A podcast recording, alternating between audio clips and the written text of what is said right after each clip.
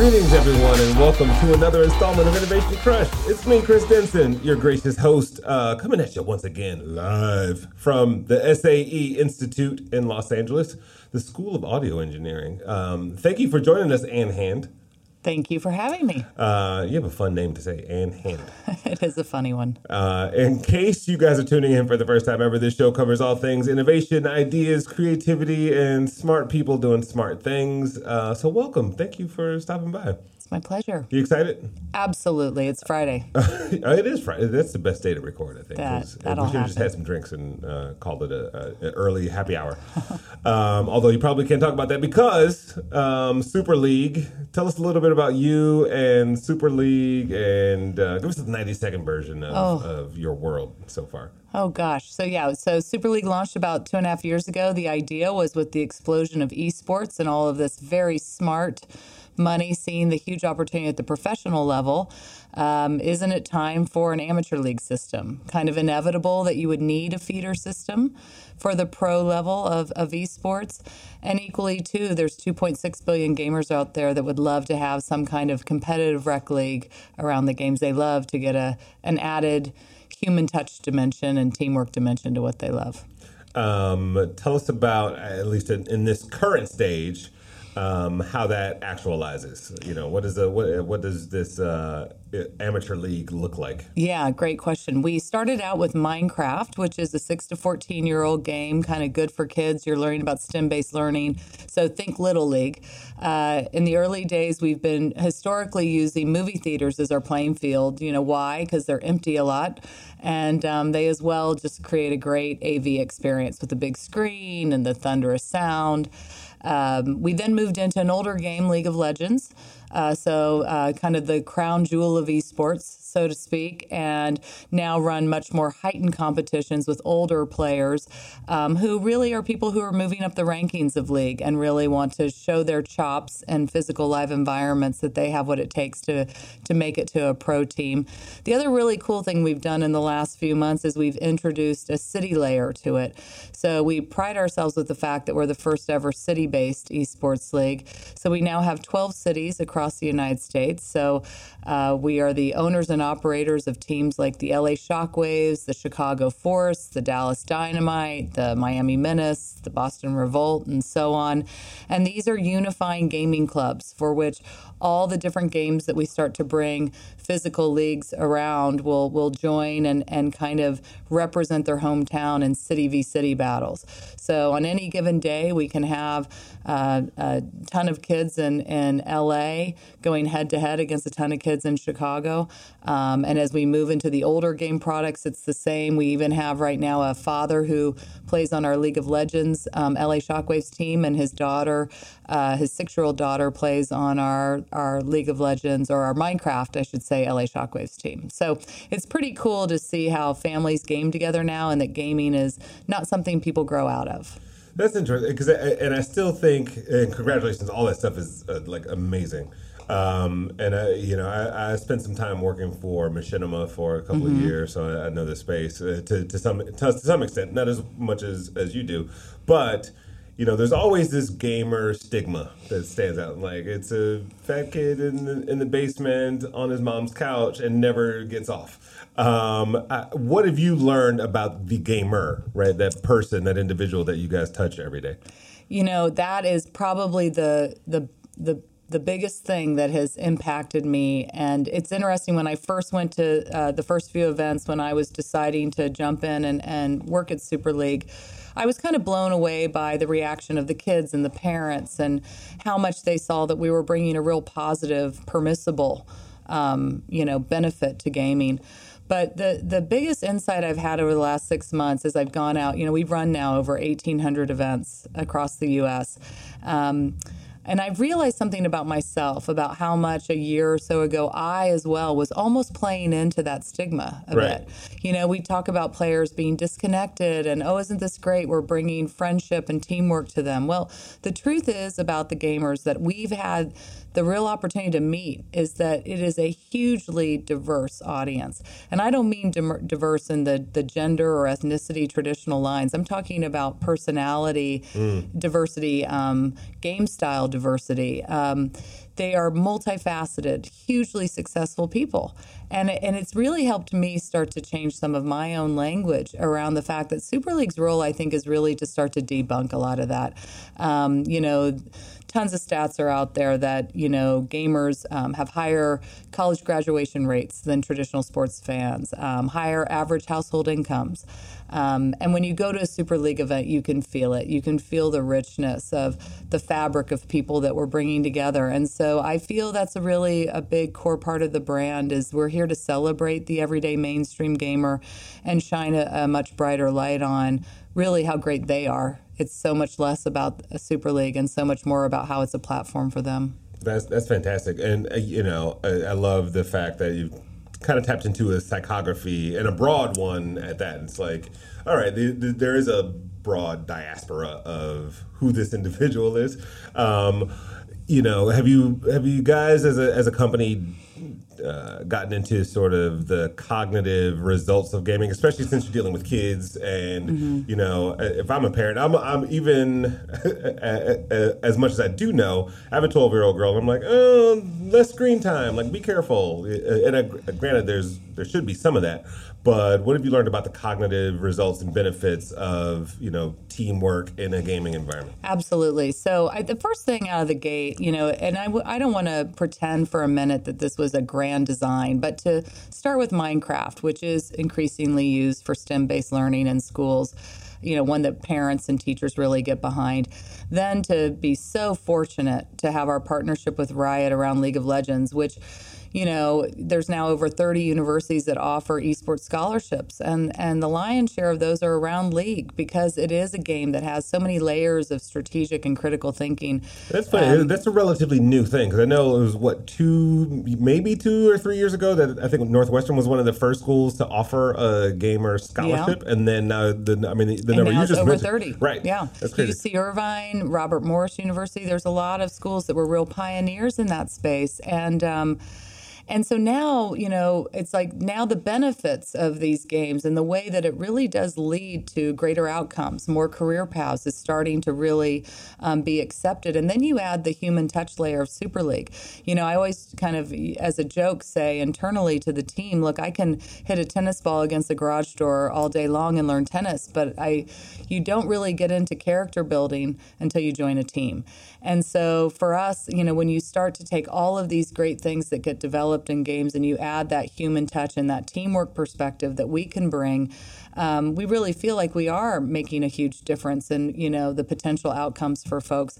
And the other uh, great thing that we've learned a lot from Riot along the way is just the fact that when you know the people you're playing with in real life, there's less, to- less toxicity in the game. And also, the more you know the people you're playing with in real life, even if you're playing at home online, you start to just know each other better. So the more that you can um, have those real life experiences with each other, the more you will advance your skills faster. And we already have anecdotal proof of that. So we have a great team of silver League of Legends players that came together as members of the Chicago Force. They had never met prior. I love the name um, for some reason. It's the Chicago it's Force. It's the Chicago Force. We love that one and um, and they won our first season of City Champs back in November. In fact, they just won the second season as well. So they are a little dynasty is starting to form with the Chicago Force.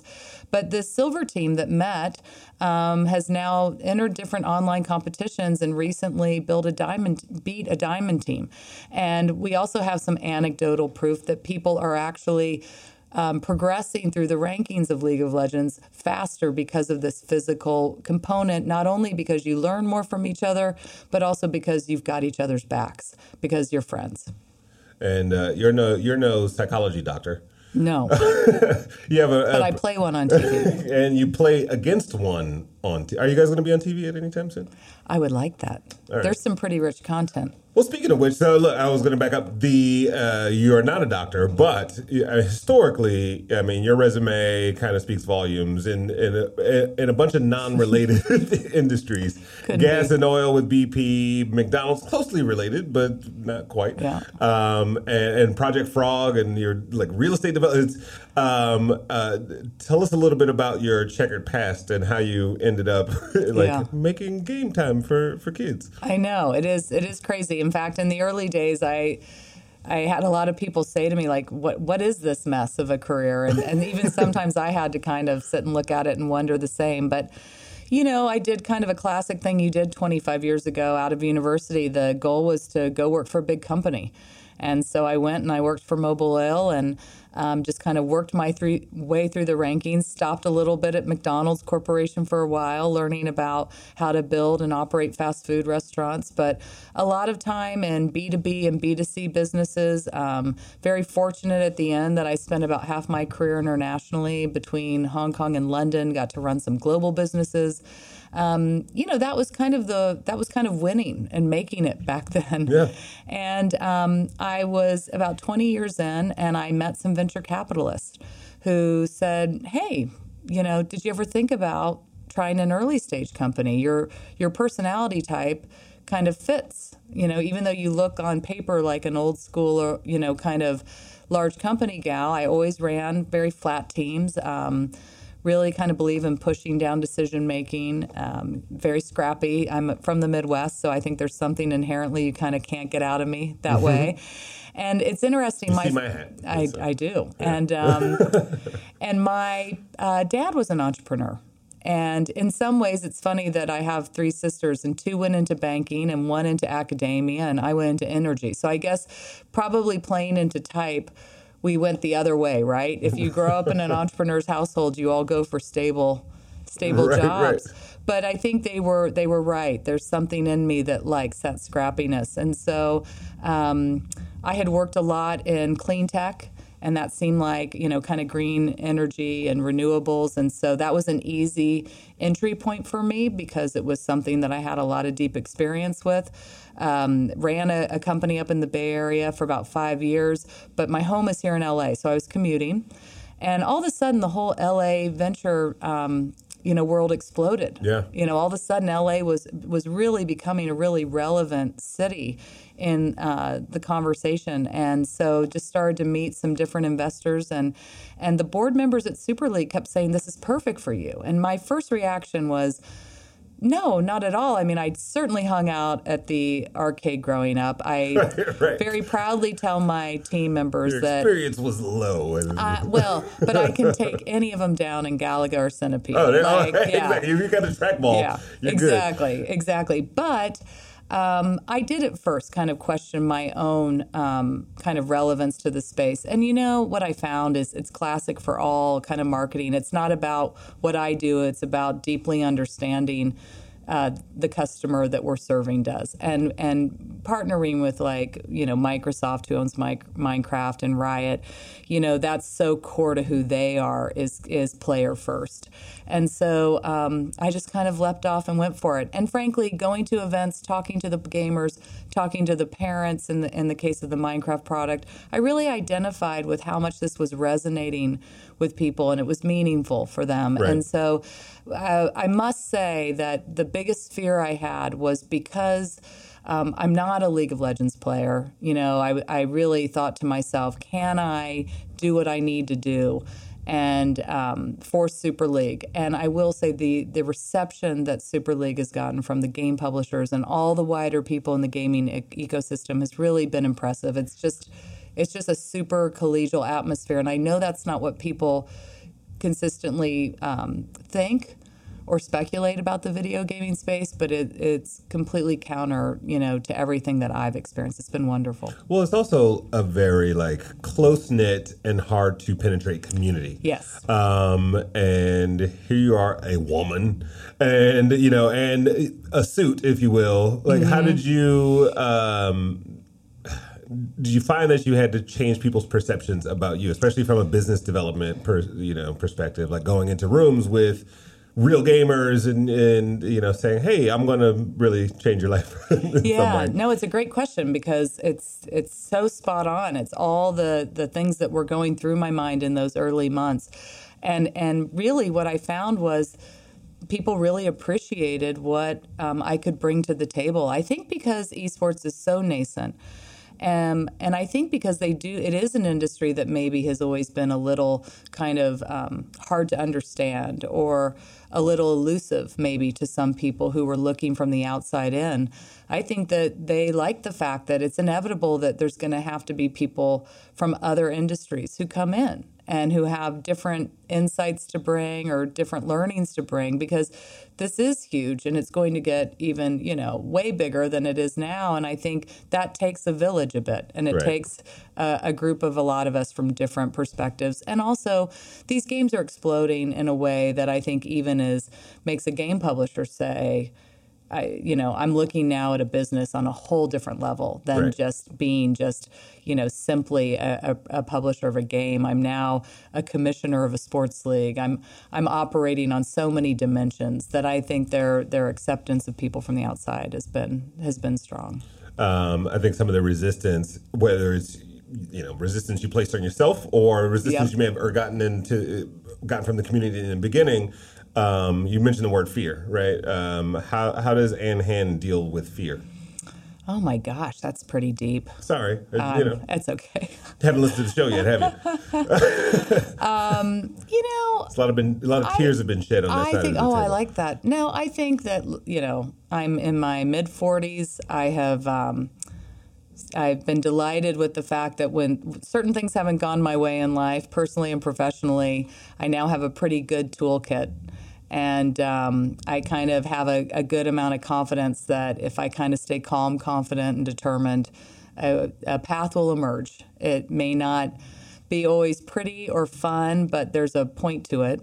And um, and I think that the same thing is kind of just keep going back in every day, and also, uh, you know, I now know a lot more about who I am and what I stand for, my value set. And I have a really strong belief, uh, perhaps completely flawed, that if you stay really true to yourself and you're very transparent about what you're good at and not, that people will will be kind. And and um, and I did feel that way with the publishers. I never tried to pretend that I knew their game better than they did, right. or um, that I, I had any unique, you know, special knowledge about it. And I think they appreciated that honesty. But I did have a lot of points of view about things that I could.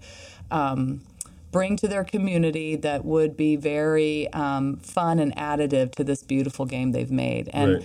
And and again, a lot of this is just listening. I mean, they came to us because they knew they know their community better than anybody. So they know there's a reason why Super League makes sense for their community. So a lot of it is just listening to them and then really taking it very seriously about what we've been entrusted with. And I think that's something that's universal, whether you're in, you know, the gaming industry or the energy industry is really um, teaching the team about the respect for strategic partnerships and what that means because I think people often think those things are just purely commercial, but really big partner deals happen because there's a relationship that's formed and there is a lot of trust.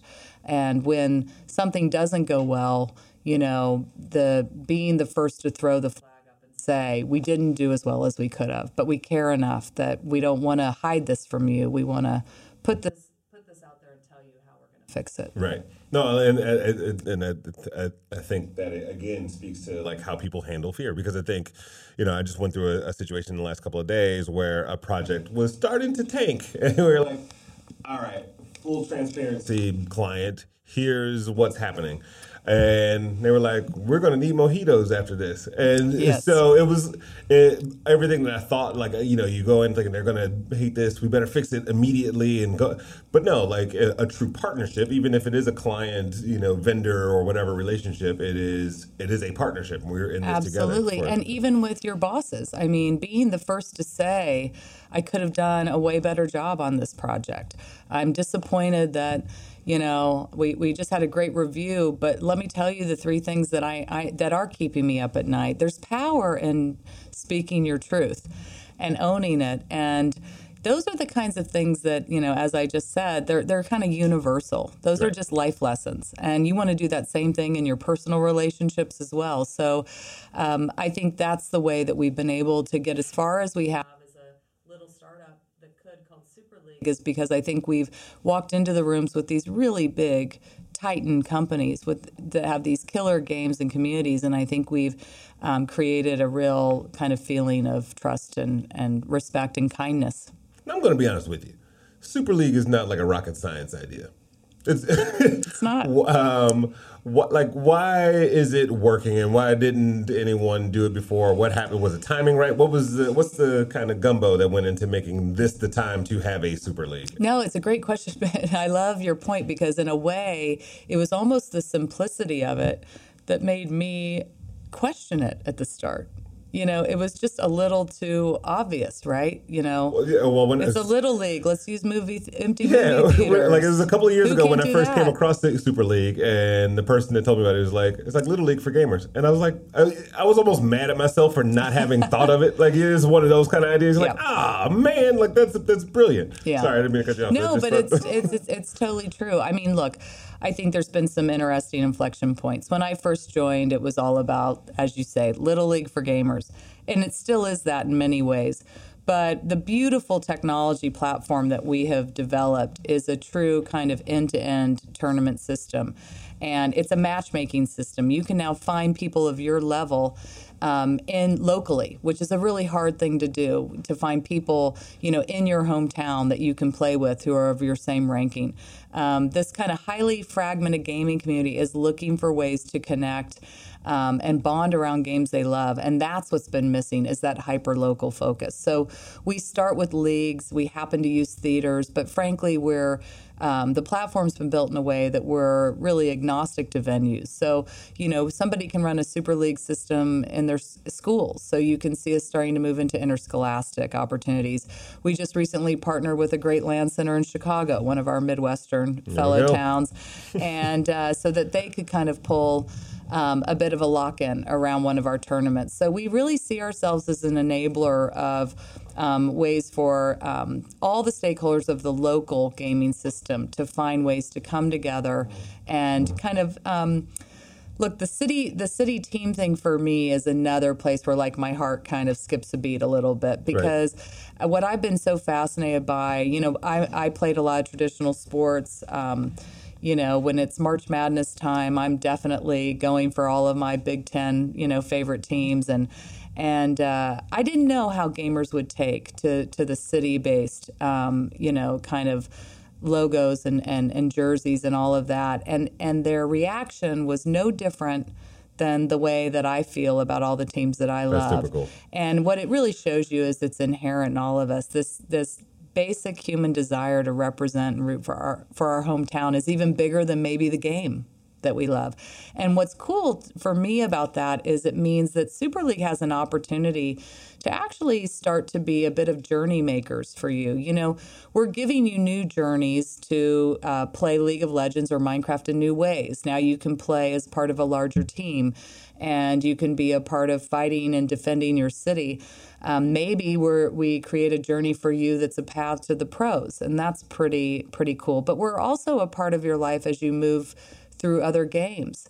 So you grow out of Minecraft at some point and you move into League of Legends or other great games. Right. We have an opportunity for it to kind of stick with you through that journey. And I think that that's pretty meaningful what we've started. So, you know, it started as uh, little leagues and empty movie theaters, but to me, it's become so much more meaningful on the, the the the, human growth kind of individual development side this way we're creating a, a real sense of belonging and bringing like a glory of pursuit that kind of the everyday gamer yeah. hasn't had. Well, that, uh, you know, it's funny you mentioned that because when I was at Machinima, that was the, one of the like I always look for like goosebump moments when yeah. I'm starting to work with the company, and they started just talking about like this was a home for a, a community that really didn't have a hub. They really, you know, there was like one up. There were a couple of like publications, but we want to celebrate you, gaming community. And yes, there's other similar networks, but the arts community has been celebrated forever, right? Mm-hmm. If you're a basketball player, great. If you're a gamer, it's like there was no really there was no real place for you, and, and there's still few, only a few.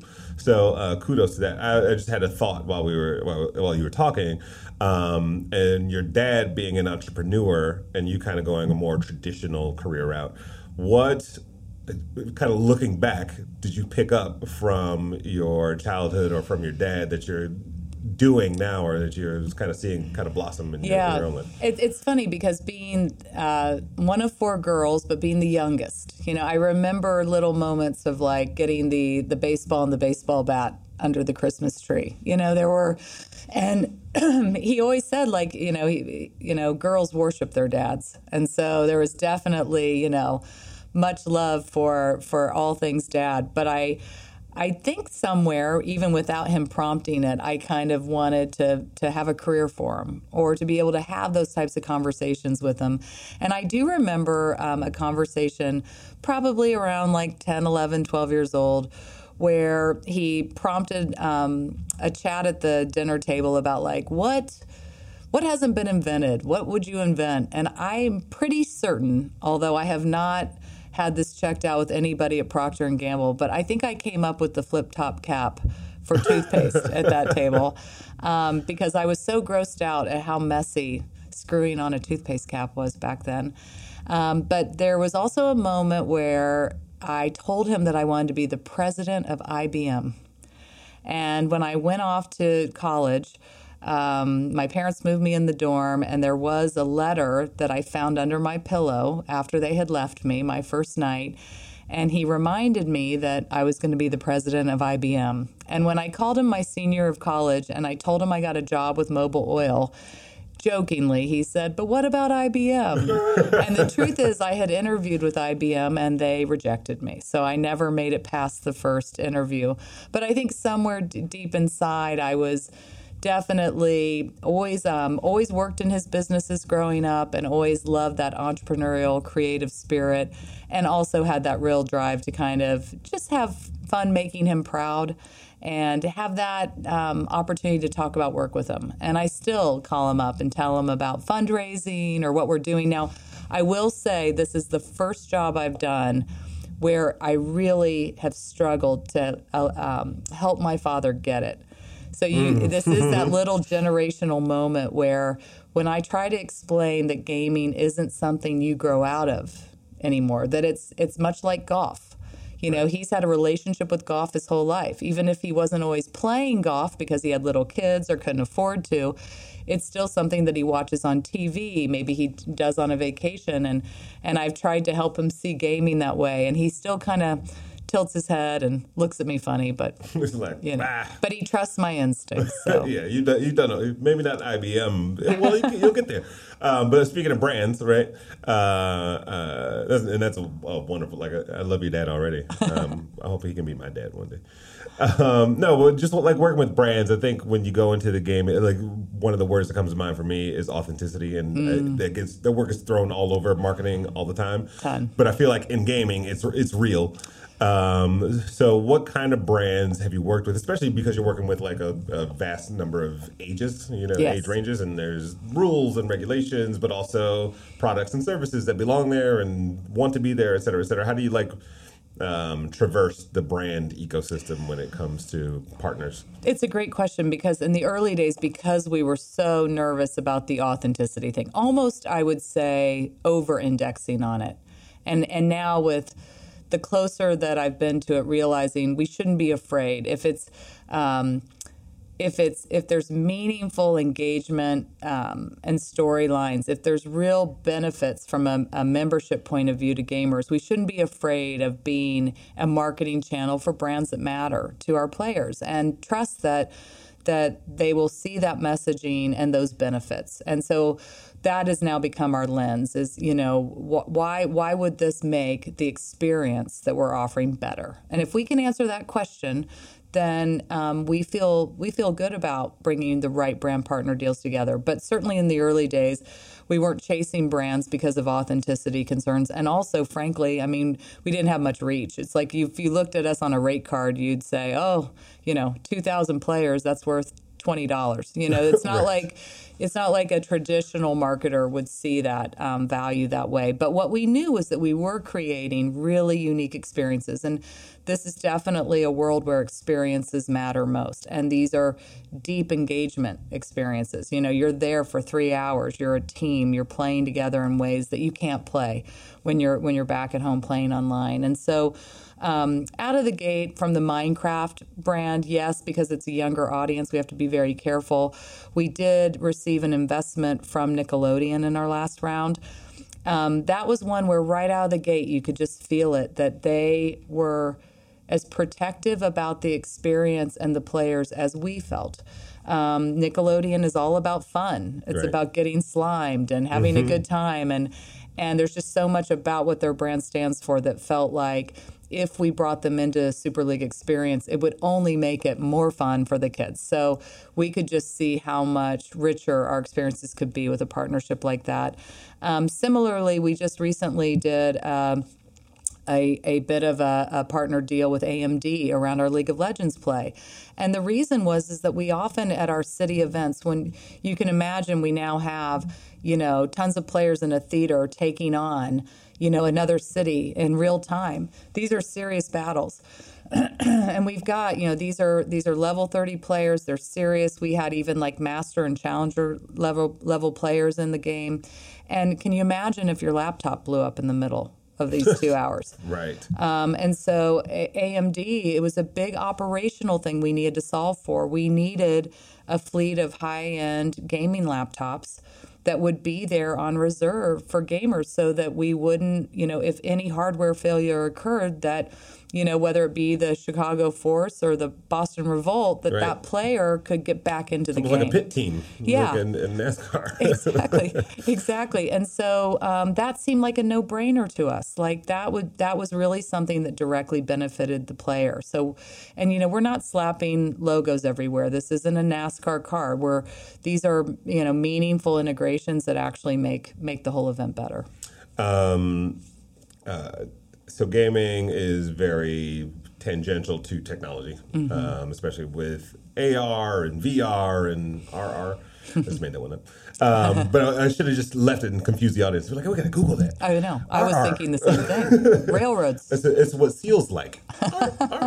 um, so let's move it. Let's move on. Um, how have you seen that come up in your world? Like, are you doing VR oriented challenges? Are you working with the Oculuses of the world? Or are you kind of just keeping it like grassroots, brass tacks, you know, purist? Um, where are you going with? with it's funny. It's we definitely had moments where we kind of started kind of following little conversations here and there on the VR front and other kind of advanced technologies, and then always seem to come back to the the brass tacks, as you say. There, you know, we're so fortunate to have two of the biggest games in the world. We'll be announcing some other great games um, in the next few months. that what? I can't tell you but they're but they're great and you know and keeping with, with the company we already have right because that's important too and um and I think we feel there's just enough that we can do around this existing game library that we have, and the and the next few that we can grow into. I know that um, VR will play a role at some point. Um, I think for us, we've just got plenty to do that we can kind of wait and see how kind of things shake out in that space. Um, what does gaming practice look like? Gaming practice. Yeah, if you have teams, right, and how do you show up and you're like, all right, let's, uh, all Yeah. right, let's, dr- let's do some drills. Actually, it's, it's interesting. So we we we we just started to play with that a little bit. So when we launched this this last season of City Champs, the original night was a bit of a meetup and practice night. So you came into the theater, you got your jersey, you kind of found out what teams you were on, got to know people, and then you did we did do a little bit of practice play. But what you'll see us doing in 2018 is a much more thoughtful season that um, does steal a little bit from other sports, but really thinking about preseason, um, training um, camps, uh, seasons themselves, postseason, you know, kind of analogies to like all stars, um, you know, and combines and things like that. So we'll start to run for both products and future products more of a holistic season. So a spring and a fall that stretches over a course of several weeks. Some of those types of things happen online, so we can reach a much wider audience. We we did that with the last season that we just completed of City Champs with the LOL product, where we actually first invited um, anybody who wanted to play on the online qualifiers to be a part of about a four day binge tournament online, Nice. and then the best of the best got invited to the physical live event uh, to represent their city. So you'll see us start to stretch these seasons and and start to have ways to reach a bigger audience, start to create a bit of fandom and viewership around these events, and also um, having a more of a postseason so we can really find and graduate those very best players and, and hopefully start to show off their their talents so that they uh, you know get a little bit of um, access or, or line of sight to the pros. Um, have you heard of uh, Andy Walsh, the good doctor Andy Walsh? Yes. Okay. All right. I was just going to make a recommendation. I like it. No, he's done a lot of like super cool cognitive studies of traditional athletes and gamers and like kind of cross pollinated, you know, different skill sets from the physical to Yeah. the cognitive, and it's, it's pretty cool. Well, yeah, and I mean some of the the you know stuff about studying the best um, esports pro players and the way that they're kind of visually tracking, you know, like five to six steps ahead, the Right. same way LeBron would. Like it's it's it's fascinating how many parallels. I, I will say the in the early days, um, you know, I really so wanted to apply a traditional sports motif to Super League. And I resisted because I felt I didn't know the customer well enough yet. And I was so nervous about cramming something onto that gamer audience that would they'd really reject. Um, because I, I thought that while there were some parallels to traditional sports,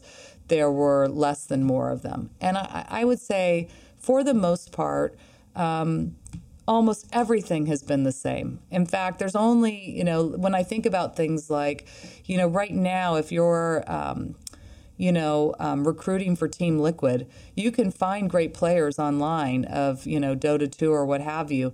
But, you know, until you see them in a physical live event experience, until you see how coachable they are, what a good team player they are, how they can handle, you know, the intensity of the live event, you're never going to quite know if they have what it takes at the pro level. You know, things that are very similar to the fact that I could probably like make a basket standing on your driveway, but like I would not have a hope and a prayer of like dribbling being yelled at in the middle of Staples Center and doing it, Right, you know? right. And so, so many of the parallels are the same. The only thing that I have found that isn't the same uh, between the two is, you know, it, it never would occur to me to walk down the street from my house, uh, walk into a YMCA, and watch a lot of random guys I've never met in my life like play a pickup basketball game. And yet, you know, the the fact that you know so much of the viewing of Twitch is actually players learning from people of similar levels. Right. Um, but I think that really speaks to the fact that that there is this thirst for learning and how to advance your skills. And right now, the way that that is met is through these online experiences. And I think Super League starts to really have a cool way to um, show what can happen in physical environments when you bring in skills training and Sure. coaching. Uh, we've talked about a lot. Um, uh, you know, as you've seen oil and gas and hamburgers and houses and gamers and cognitive studies and all these things. Um, what is your current innovation crush? What do you see that's out there that's giving you goosebumps in your in your own industry, somewhere else out in the world? Um, what's something that's just kind of like, oh my gosh, I wish I had been part of that. Oh, I think I'm in it. I mean, not to be, uh, you know, too uh, trite about it, but, you know, t- we talked about this at the start how timing is everything. Um, I'll be honest, my last startup I think was about five years too early, and it's hard to um, to to swallow that pill when you're in it because you know you're doing good and making a difference. And I feel like this is the magic of the space we're in right now with with esports is um, everywhere I go, I ask super smart people who are in and around it, do you think our timing's off? Do you think our time are we two years too early? Are we one year too early? And I just can't find anybody who disagrees with the fact that we are creating something. We know it's going to be huge. Um, it's not a question of if, it's when. Um, but um, I think there's some pretty magical things that are going to happen in the next 24 months in esports, and I'm, I feel really um, bullish that that Super League will be at the hub of, of some of those big those big moves. which leads me to one, one last question: um, is you know, in a lot of these industries, when somebody else does it well, a bunch of other ones pop up, right? I think that's even the problem with VR. I think that, you Totally. know, well, one person made a headset and a system, That's and right. then everybody else was like, "We're going to make our own." And That's then, why I wanted to shake out before we jump in. right, right, Yeah. and, then, and so I think like how do you have a game plan on staying ahead of would be competitors? It's a great question because absolutely that kind of fast follower is the thing you're the most afraid of, right? Because to your point, um, you know, about midway through when you said, Why didn't I think of it? It's almost too simple. And so there is a feeling I've always had of looking, you know, behind my shoulder a bit.